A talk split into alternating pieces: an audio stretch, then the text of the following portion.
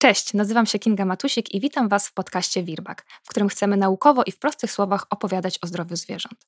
W Wirbak jesteśmy zdania, że zdrowie zaczyna się od tego, co na talerzu, a w przypadku zwierząt od tego, co w misce. Dlatego dzisiaj porozmawiamy ogólnie o żywieniu kotów i spróbujemy odpowiedzieć na najczęstsze pytania, które zadają sobie ich opiekunowie. Dzisiaj rozmawiam z Karoliną Hołdą, specjalistką w dziedzinie dietetyki zwierzęcej, wykładowczynią akademicką, edukatorką i autorką naukowego bloga o żywieniu psów i kotów. Witam Cię, Karolino. Cześć, Kinga. Karolino, na wstępie proszę Cię o kilka słów o tym, czym właściwie zajmuje się dietetyk zwierzęcy, czyli czym Ty na co dzień się zajmujesz. Ja zajmuję się taką szeroko rozumianą dietoprofilaktyką psów i kotów, e, oczywiście w oparciu o dowody naukowe i edukuje profesjonalistów z branży weterynaryjnej i z branży zoologicznej, czyli lekarzy i techników weterynarii, ale też behawiorystów czy pracowników sklepów zoologicznych, po to, żeby mogli też tę wiedzę przekazywać dalej opiekunom zwierząt. I uczę poprzez prowadzenie szkoleń, kursów online, mm, piszę artykuły i dzielę się też swoją wiedzą na Instagramie i na Facebooku. E, poza tym ja też mm, pracuję z producentami i szkolę ich pracowników, weryfikuję etykiety, żeby były zgodne z prawem. Także um, moje codzienne zadania są dosyć zróżnicowane. Na swoim blogu często przytaczasz wyniki badań naukowych i, i mocno podkreślasz rolę nauki. E, dlaczego zdecydowałaś się właśnie na takie naukowe podejście do żywienia zwierząt? No cóż, ja sobie nie wyobrażam inaczej. E, ja pracowałam jako naukowiec, przygotowywałam swoje e, badania do pracy doktorskiej i no, będąc tak głęboko w tym środowisku naukowym, wydaje mi się to dosyć naturalne. I też nie edukuję swoich kursantów na podstawie anegdot czy teorii spiskowych, ale staram się być obiektywna, wyciągać wiedzę, która, którą mamy dzięki badaniom naukowym i przedstawiać fakty naukowe. E, a oprócz tego dzielę się też swoim własnym doświadczeniem. Karolino, trzeba przyznać, że zakres Twoich aktywności jest naprawdę imponujący. E, dziękuję za przybliżenie Twojej pracy. Przejdźmy teraz proszę do tematu przewodniego naszego spotkania, czyli kotów. Koty to tak zwani mięsożercy bezwzględni. Wiemy, że mają silny instynkt łowiecki i ich natura determinuje sposób, w jaki najchętniej jedzą. Podobno dziko żyjące koty mogą spożywać nawet kilkanaście małych posiłków w trakcie doby. Więc po pierwsze, czy to prawda? A po drugie, ile w takim wypadku posiłków dziennie powinny spożywać nasze domowe mruczki? No rzeczywiście koty nazywamy bezwzględnymi mięsożercami. To oznacza, że one nie są w stanie przeżyć, jeżeli w ich diecie brakuje pewnych składników odżywczych, które znajdują się tylko w tkankach zwierzęcych. No i mimo, że koty są u boku człowieka już od bardzo wielu lat, to ten ich instynkt łowiecki nie został wyciszony i nadal są świetnymi łowcami. E, nawet jeśli przebywają całe życie w domu i są zwierzętami niewychodzącymi, to nadal potrzebują polować i ich genom e, w trakcie procesu udomowienia nie zmienił się, więc mają cały czas takie samo zapotrzebowanie na składniki odżywcze.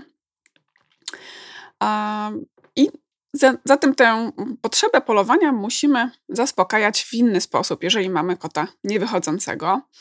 E, więc próbujemy w jak największym stopniu odwzorować tym naszym mruczkom e, model ich żywienia w naturze.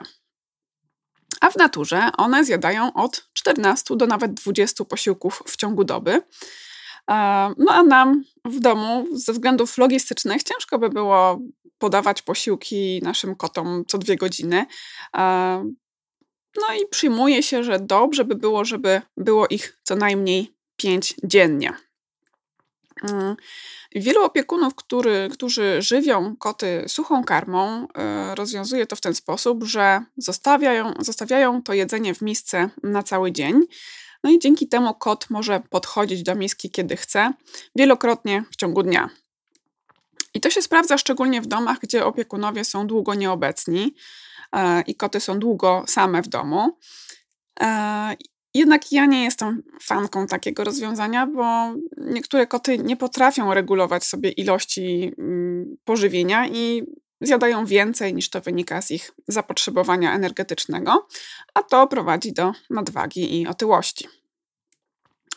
E, ponadto takie jedzenie, które jest zostawione w miejsce, utlenia się, wietrzeje, więc mamy straty składników odżywczych, witamin, kwasów tłuszczowych.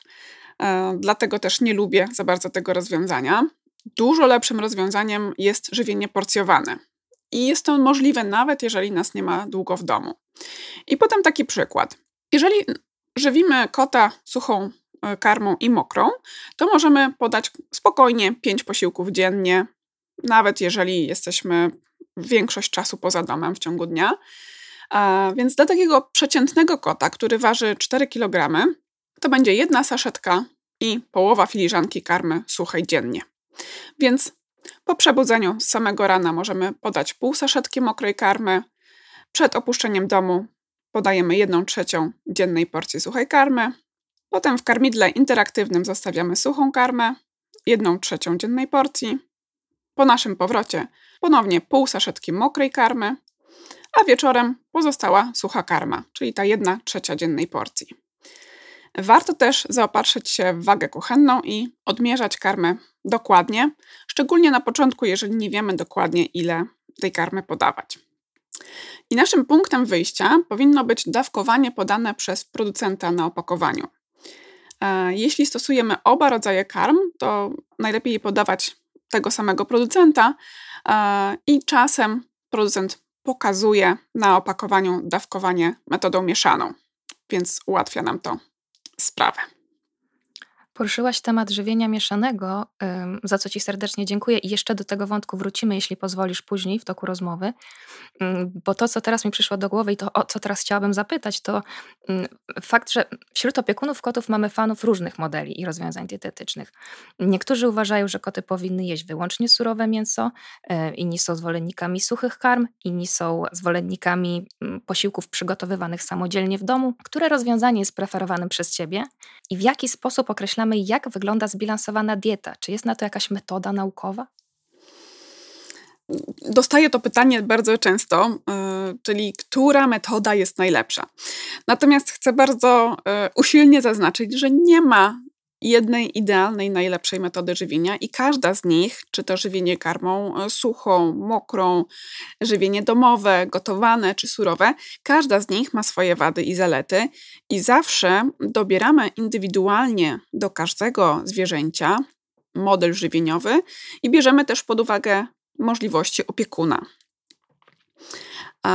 Więc dietetyk zwierzęcy nie powinien kierować się swoimi preferencjami, jeżeli chodzi o modele żywienia, a zawsze dopasowywać indywidualnie do, e, do swojego klienta, pacjenta model żywienia.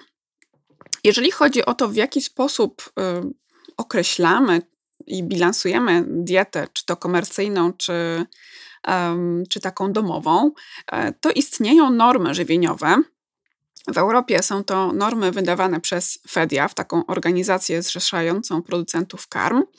E, natomiast również korzystamy z tych norm, bilansując domowe jedzenie dla, mm, dla kotów. E, są to takie ogólne normy, z których wszyscy korzystają. A co wynika z Twojego doświadczenia? Czy ludzie samodzielnie radzą sobie z bilansowaniem niekomercyjnych diet domowych?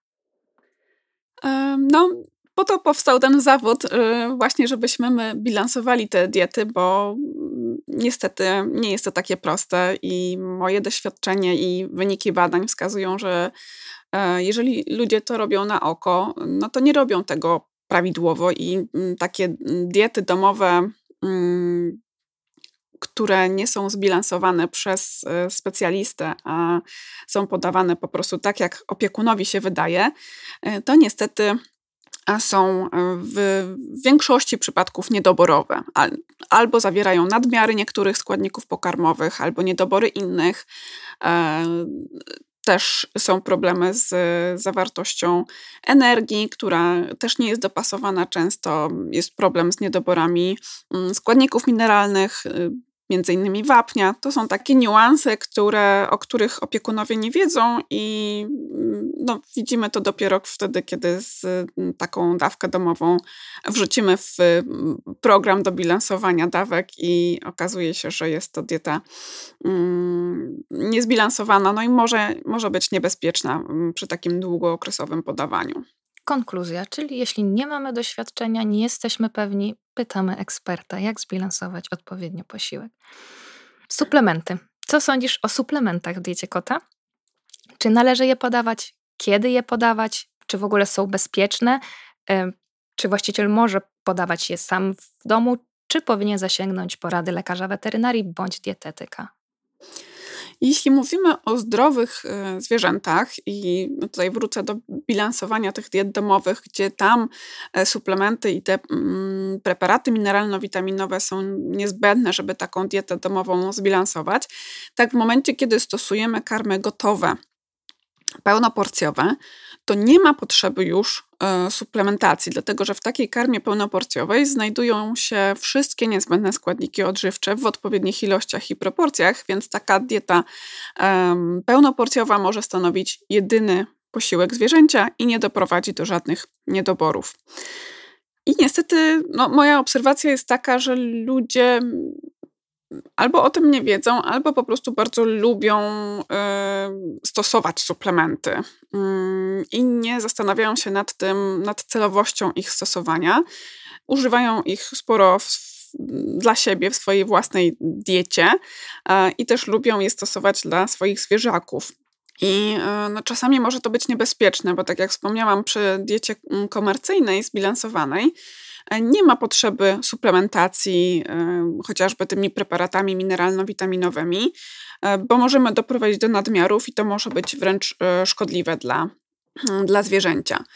Takim jedynym suplementem, które, który powinniśmy czy możemy podawać jakby bez szkody dla zdrowia zwierzęcia, stosując karmy komercyjne, to są na przykład oleje mm, omega-3, czyli DHA i EPA.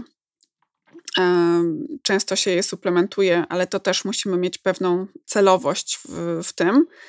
E, natomiast suplementacja przy dietach domowych musi być skonsultowana z dietetykiem zwierzęcym. Mój piesek dostaje olej z kryla. Rozumiem, że nic mu nie zrobię złego olejem z kryla.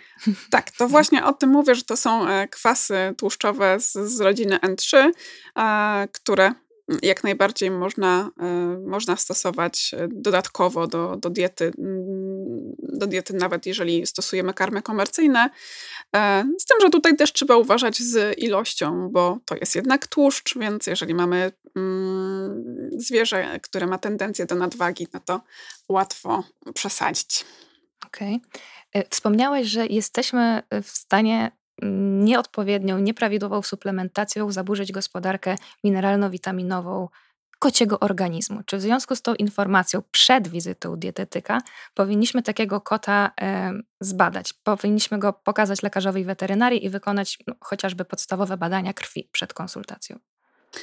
Zdecydowanie. Ja zawsze proszę o wyniki badań i, i, zlecam takie dodatkowe e, badania, jeżeli mi czegoś brakuje, jak zgłasza się do mnie opiekun e, na konsultację żywieniową. E, my często też współpracujemy z lekarzami prowadzącymi i innymi specjalistami, w szczególności jeżeli mamy do czynienia z chorymi zwierzętami. Natomiast e, oprócz wyników badań, e, które powinny być dostarczone przed konsultacją, zwykle też proszę o to, żeby opiekunowie wypełnili taką ankietę, gdzie e, podadzą ilości jedzenia i to, co jest podawane i w jakich ilościach. Wydaje się to dosyć oczywiste, ale okazuje się, że nie wszyscy opiekunowie wiedzą, ile dokładnie ich e, zwierzę e, zjada, e, więc wtedy proszę o to, żeby prowadzić taki dzienniczek przez kilka dni i zapisywać, mm, co kto podaje kotu w ciągu dnia. Czy w obliczu tych informacji jesteś w stanie odpowiedzieć mi na pytanie, czy dieta barw jest najlepszą, czy jedyną słuszną dietą dla kotów. Pytam, ponieważ spotykam się z taką opinią dosyć często w social mediach i chciałabym to zweryfikować u eksperta. No, tak jak już wspomniałam, mm, nie ma jedynej słusznej metody żywienia. E, każda z nich ma swoje wady i zalety. E, natomiast jeżeli e, ktoś e, chce karmić barfem, czyli tym surowym mm, mięsem, czyli jako, jako podstawą tej diety, to ja zawsze też informuję o tym, że to niesie za sobą pewne zagrożenia, zazwyczaj większe niż, niż karmy czy ogólnie diety, modele żywieniowe, które są już po obróbce termicznej. Dlatego, że surowe mięso niesie duże zagrożenie mikrobiologiczne i to nie tylko dla tego zwierzęcia, ale też i dla nas jako domowników, dla ludzi. E, jeżeli podajemy kości, no to też jest takie zagrożenie fizyczne. Te kości mogą utknąć w przewodzie pokarmowym, mogą spowodować perforacje, więc y, no, tych, tych zagrożeń akurat przy żywieniu dietą barw jest sporo i po prostu opiekun decydując się na, na ten model żywienia musi e, być tego świadomy. Natomiast jeżeli chodzi o takie oficjalne stanowisko naukowe i całego środowiska weterynaryjnego, jeżeli chodzi o dietę barw, no to ona jest odradzana właśnie ze względu na zbyt duże e, ryzyko mikrobiologiczne. Mm, ja zawsze uświadamiam opiekunów o tym ryzyku, natomiast e, to oni podejmują ostateczną decyzję. E, nie staram się na siłę zmienić poglądów mm, opiekuna. Czasami opiekunowie popełniają błędy żywieniowe. I tu pytanie do ciebie, jakie błędy żywieniowe najczęściej popełniają opiekunowie kotów? Takim błędem żywieniowym, który, który często obserwuję, jest zostawianie miski z jedzeniem na cały dzień. To, o czym już wcześniej wspominałam, mm, nie jest takim optymalnym rozwiązaniem dla, dla wielu kotów. E, chociażby dlatego, że też istnieje pewne zagrożenie mikrobiologiczne, jeżeli zostawimy taką, całą, taką nawet suchą karmę na cały dzień, ona też e, się utlenia. Szczególnie latem ona też się może szybciej psuć, mimo że my tego nie widzimy. E, tak karma też no, traci na swojej atrakcyjności, więc bardzo łatwo nam wtedy um, spowodować, że zwierzę będzie wybrzy wybrzydzało, tak? bo nie będzie chciało jeść tej karmy. Um, dlatego zawsze proponuję mimo wszystko żywienie porcjowane, takie jak um, pokazywałam wcześniej, opisywałam. takim kolejnym błędem jest też nieprawidłowe ustawienie misek. Często opiekunowie też nie wiedzą, e, że na przykład miska nie powinna stać y, blisko kuwety, że na przykład miska z wodą i z jedzeniem nie powinny stać obok siebie, tylko najlepiej te miski z wodą porozdzielać, postawić w większych odstępach, że na przykład miska, e, miski nie powinny stać blisko ściany, tylko raczej tak, żeby kot mógł ją obejść dookoła.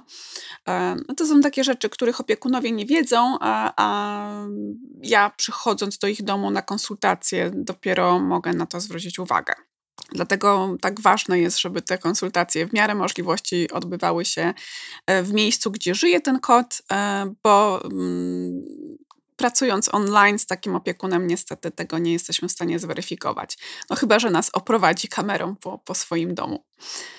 E, I takim kolejnym mm, błędem jest karmienie na żądanie, czyli Pewnie e, osoby, które mają koty, wiedzą, że one potrafią nas terroryzować e, i wszystkich domowników, i e, szczególnie jeżeli są, jest karma podawana im właśnie na żądanie, czyli za każdym razem, kiedy on poprosi, to, to nasypujemy czy podajemy mm, karmę.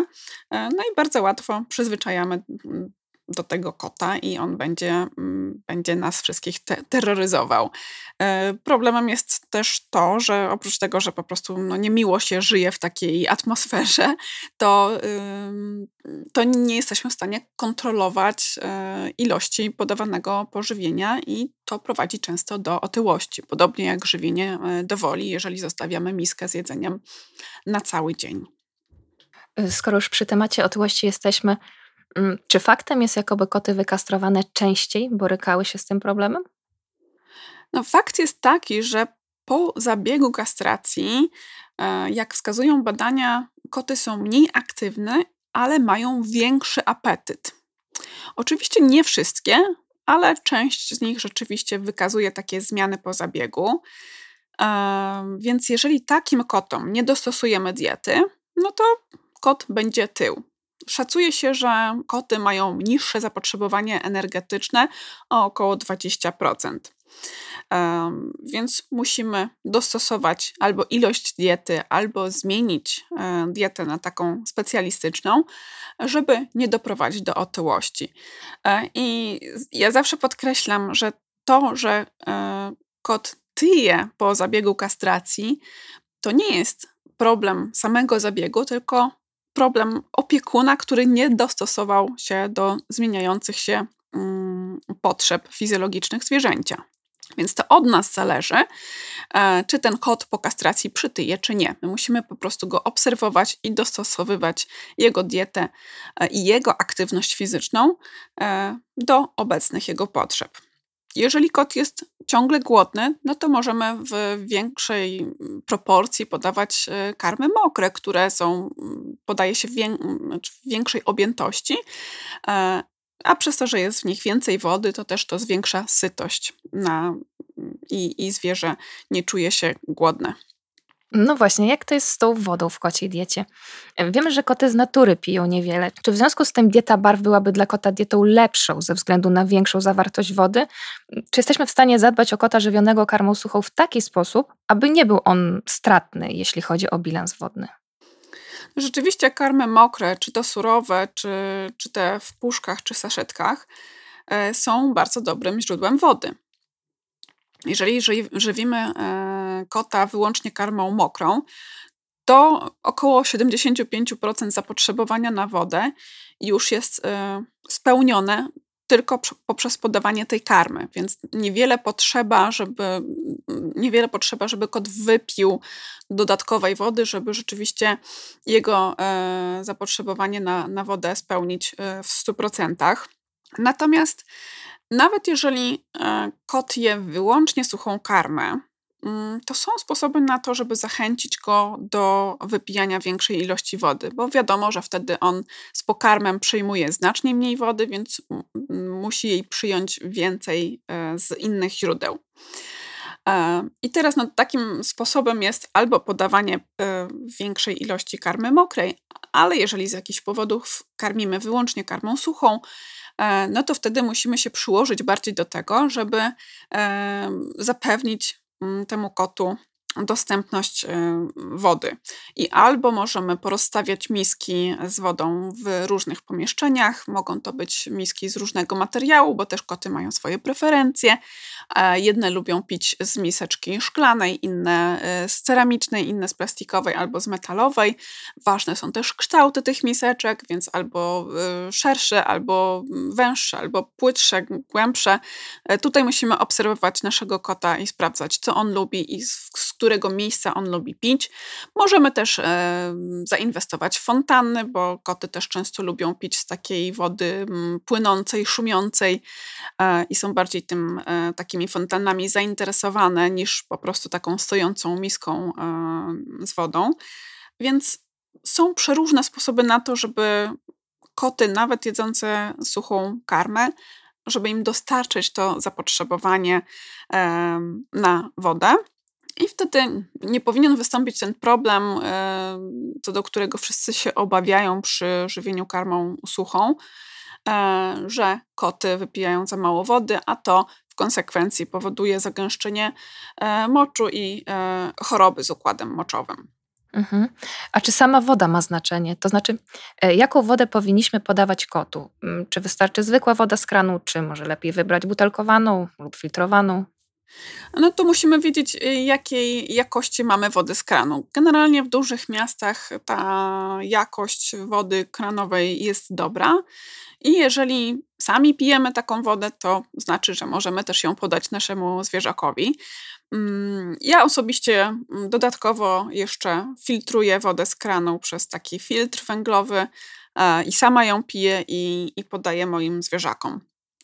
Natomiast nie podajemy wody butelkowanej, dlatego że ona jest wysoko zmineralizowana e, i nie ma potrzeby uzupełniać składników mineralnych mm, pochodzących z wody. Szczególnie w przypadku kotów e, no, musimy wziąć pod uwagę e, ilość składników mineralnych, żeby nie doprowadzić do nadmiaru, bo one też właśnie mają te tendencje do problemów z, z układem moczowym.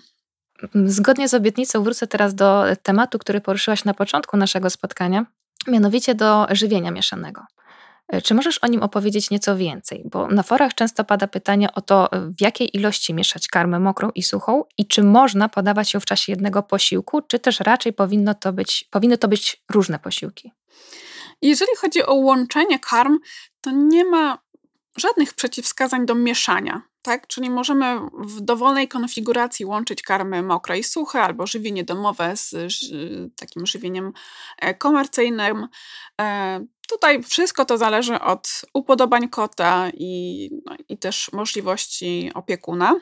Natomiast to, co jest ważne, to, że powinniśmy zawsze podawać to w takim samym schemacie dziennym, czyli e, nie robić takich e, drastycznych e, zmian i na przykład raz w tygodniu podawać jakiś tam rodzaj, inny rodzaj pokarmu. Najlepszym rozwiązaniem jest, kiedy stosujemy kiedy jest ta powtarzalność. To też z punktu widzenia behawioralnego daje takie poczucie bezpieczeństwa kotu. E, I z punktu widzenia pracy przewodu pokarmowego, który jest przyzwyczajony do stałych pór karmienia, do konkretnego rodzaju pożywienia o danej porze. E, czyli jeżeli decydujemy się na dany schemat karmienia, to po prostu musimy się tego trzymać i codziennie powinno to wyglądać tak samo. Czyli kotki lubią rutynę. Mm, ale spotkałam się z taką opinią, że kotu warto zmieniać co jakiś czas karmę i kupować karmę innego producenta. Chciałabym poznać Twoje zdanie na ten temat. Mm, można zmieniać karmę, natomiast y, ja zawsze zaznaczam, że trzeba to robić stopniowo, bo przewód pokarmowy kota jest dosyć krótki i takie gwałtowne zmiany karmy y, mogą spowodować biegunki czy różnego rodzaju inne problemy żołądkowo-jelitowe. Wiem, że niektórzy stosują rotowanie karm, czyli co jakiś czas zmieniają marki karm czy smaki. I jest to w pewnym sensie um, uzasadnione, dlatego że jeżeli przyzwyczajimy kota do jednego mm, rodzaju karmy, czyli do jednej marki, jednego producenta, e, i jeżeli ta karma zniknie z rynku albo zabraknie jej przez jakiś czas i nie będzie na przykład można jej zamówić, no to mamy problem. Bo e, szczególnie u takich kotów, które obawiają się zjeść pokarm, który jest dla nich nowy, no to może spowodować rzeczywiście spore wyzwanie dla nas, więc pod tym względem rzeczywiście warto jest oferować kotom różnego rodzaju smaki i tekstury, żeby znały różne rodzaje pożywienia i w razie potrzeby, żebyśmy mogli e, taką karmę zmienić. Natomiast z punktu widzenia e, potrzeb pokarmowych, e, nie ma takiej potrzeby, żeby zmieniać karmę co jakiś czas. Jeżeli ona służy kotu, kot się na niej dobrze czuje, dobrze wygląda, nie mamy zastrzeżeń co do jakości kału mm, i po dłuższym czasie, jak zrobimy badania, to też jest wszystko w porządku, no to pod tym kątem zmiana karmy nie jest, mm, nie jest konieczna. Natomiast jeżeli decydujemy się na mm, wprowadzanie co jakiś czas nowych, e, nowych marek karm, e, to pamiętajmy, żeby robić to stopniowo, czyli e, na przestrzeni tygodnia najlepiej po troszku wprowadzać nową karmę, czyli zwiększać jej udział w, w dawce pokarmowej. A skąd wiemy, że kotu smakuje posiłek? Czy mruczki mają swoje ulubione smaki, czy, czy, czy, czy istnieją smaki, którym nie są się w stanie oprzeć? Hmm. No, każdy kot jest inny. Myślę, że osoby, które mają koty, dobrze wiedzą, że to są indywidualiści yy, i, trudno powiedzieć, czy są takie smaki, które yy, wszystkie koty lubią albo nie lubią. Yy, natomiast wydaje mi się, że każdy opiekun będzie wiedział i będzie potrafił e, zaobserwować, że kotu smakuje karma. Są takie badania e, przeprowadzone przez jednego z producentów karm, które wykazały, że e, preferencje pokarmowe się kształtują już w okresie prenatalnym, czyli mm, wiemy, że Dużo zależy od tego, co jadła e, ich mama w czasie ciąży, potem co jadła w, w trakcie laktacji i w pewnym sensie te, e, te preferencje pokarmowe e, kształtują się w, w tak wczesnym okresie. Natomiast jeżeli mamy takiego kotka z Nightcat, no to nie do końca wiemy, co, z czego może wynikać dlaczego akurat koty lub, lubią dane smaki. Bo często opiekunowie mi e, mówią, że e, jego kot to ma takie dziwne gusta, że na przykład lubi, nie wiem, paprykę, ogórka, marchewkę, pomidora. E, więc prawdopodobnie to może wynikać właśnie z tego, że że wcześniej ich, ich mama jadła takie rzeczy i, e, i w ten sposób się ukształtowały jego preferencje pokarmowe. W nawiązaniu do tych nietypowych warzywnych preferencji, tak? Wspomniałaś, że, że są kotki, które lubią paprykę, e, pomidory, ogórki. Mm, co sądzisz o dietach wegetariańskich, o dietach wegańskich? oczywiście w odniesieniu do kotów. Czy to są dobre opcje dla kota? Wiemy już, że koty to są bezwzględnie mięsożercy, więc nie ma takiej możliwości, żeby zbilansować im e, dietę, która składa się wyłącznie z produktów e, roślinnych albo jedynie z e, jaj czy twarogu albo sera mm, w przypadku diety wegetariańskiej. Żeby taką dietę zbilansować kotu, to trzeba by było dodać bardzo wiele takich syntetycznych dodatków, bo nie mamy surowców, które są ich źródłem, czyli na przykład y, w takiej diecie roślinnej będzie brakowało y, witaminy A, e, kwasów tłuszczowych, wielu innych różnych składników, które trzeba będzie dodać dodatkowo w postaci takich syntetycznych y, mm, suplementów, żeby taką dietę zbilansować. Więc jeżeli nie ma uzasadnienia takiego zdrowotnego, żeby podawać dietę roślinną kotu, to jest to uznawane za nieuzasadnione działanie. E, bo po pierwsze, taką dietę jest trudno zbilansować. Taka dieta też y, ma małą, niską smakowitość, czyli no, koty niechętnie taką, taki pokarm będą jadły, w której nie ma mięsa. Więc generalnie mm, jest to taki temat kontrowersyjny, ale no, z punktu widzenia żywieniowego jest to możliwe, żeby taką dietę zbilansować. Natomiast ja nie, nie, widzę, nie widzę takiej potrzeby w momencie, e, jeżeli e, mamy zdrowego kota. Mm, tym bardziej, że wiąże się to z różnymi no, trudnościami i po prostu może się nie powieść takie, taka, taka dieta mm, wegańska czy wegetariańska. Dobrze, w takim razie czas na jedno z najtrudniejszych pytań dzisiaj. Pytanie, które spędza sens z oczu niejednego opiekuna kota. Jak wybrać dobrą karmę dla kota? Wyobraźmy sobie, że stoimy w sklepie zoologicznym albo jesteśmy na stronie internetowej producenta i mamy przed sobą mnóstwo opcji do wyboru. Na co zwrócić uwagę w pierwszej kolejności? Ja zawsze zachęcam do tego, żeby e, skontaktować się z producentem. Dlatego, że czytając skład karmy, do czego też oczywiście zachęcam, ale niestety nie jesteśmy w stanie na podstawie etykiety ocenić jakości tego produktu.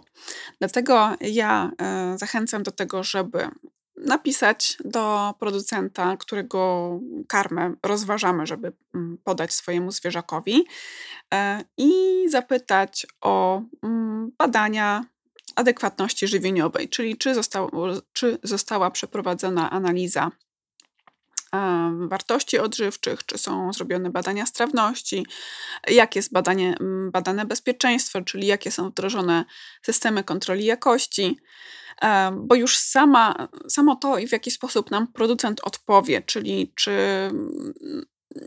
na, czy na przykład powie, że to jest jakaś tajemnica handlowa, albo w ogóle nam nie odpisze, e, no to dla mnie to już jest taka czerwona lampka, że mm, skoro on unika odpowiedzi albo w ogóle nam nie odpowiada, to, mm, to nie jest to dla mnie producent godny zaufania. Więc szukałabym wtedy dalej. Bo dopiero wtedy, jeżeli dostaniemy informacje na temat y, strawności karmy i wartości odżywczej, to będziemy w stanie mogli y, coś więcej o tym powiedzieć.